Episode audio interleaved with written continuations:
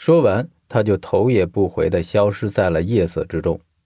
我看着他离去的背影，直到他整个人都变成了一个问号，萦绕在我的脑海里，我才拦下一辆的士，就往四叔那里去。四叔见到我的时候，长长的松了一口气。我知道他在担心我，于是安慰他道：“四叔，我没事儿。”四叔却像被吓得不轻：“如果你出个什么事儿，我可怎么向你父亲交代？我答应过他要好好的照看你。”四叔是一个异常坚强的汉子，可是现在他却说出了这样的话，我可以从他的话中听到些许恐惧的味道。说实话，人心都是肉长的，我不感动那是假话。只是这么多年的倒斗生涯，我已经习惯了隐藏自己的表情，无论是生气还是高兴，所以面对这样的四叔，我依旧表现得很平静，但这也仅仅只限于面部表情罢了。四叔，我真没事儿。可就在这时，四叔突然抬头看着我，显得异常惊讶，然后问道：“你身上这是什么味道？”我这才想起我身上涂了尸油，出来的紧急都忘记擦了。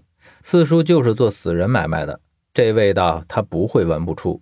我解释说：“啊，刚才在住处，为了不让虫蛰到，薛给我涂了尸油。”可是四叔的表情却并没有因为我的解释而平缓下来，我反倒看见了他眉头皱得更深了，表情变得更加难看，而且眼神突然变得锋利而深邃。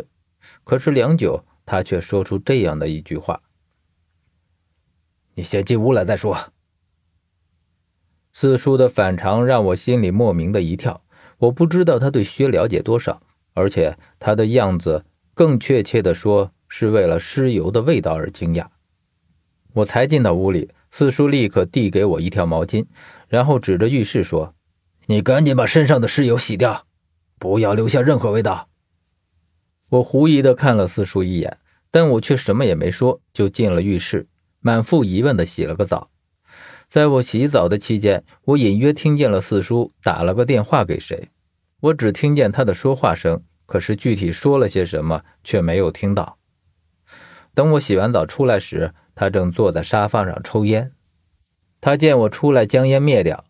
“我知道薛要加入你们的队伍，可是却不想他这么快就找上了你，他很危险，以后离他远点，否则你连怎么死的都不知道。”四叔看人一向很准，他既然这样说，那么就确实是知道一些薛的劣迹了。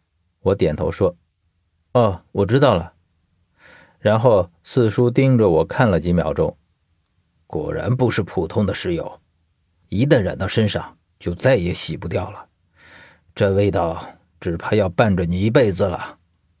我闻了闻身上，可是我却闻不到半点，相反，闻到的却是清香的沐浴露的味道。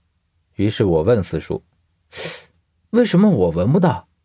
四叔却反问我：“这么简单的道理，你下地应该最清楚，自己一般是闻不到自己身上的味道的。”我点头算是同意四叔的观点，接着我问道：“那这是什么尸油？怎么这么霸道，能在人身上伴着一辈子？”“你下地虽然时间久，但基本上去的都是比较简单的斗，所以你没有见过这种尸油很正常。而这种尸油寻找和提炼都很困难，所以非常珍贵。当然，尸油顾名思义就是尸体流出来的油，那就离不开尸体。可是一般的尸油是由于尸体高度腐烂的时候流出来的，而这种尸油却不然，它是从死人身上渗出来的，要收集到像你见到的那么一小瓶，最起码也要上千年的活死人尸体。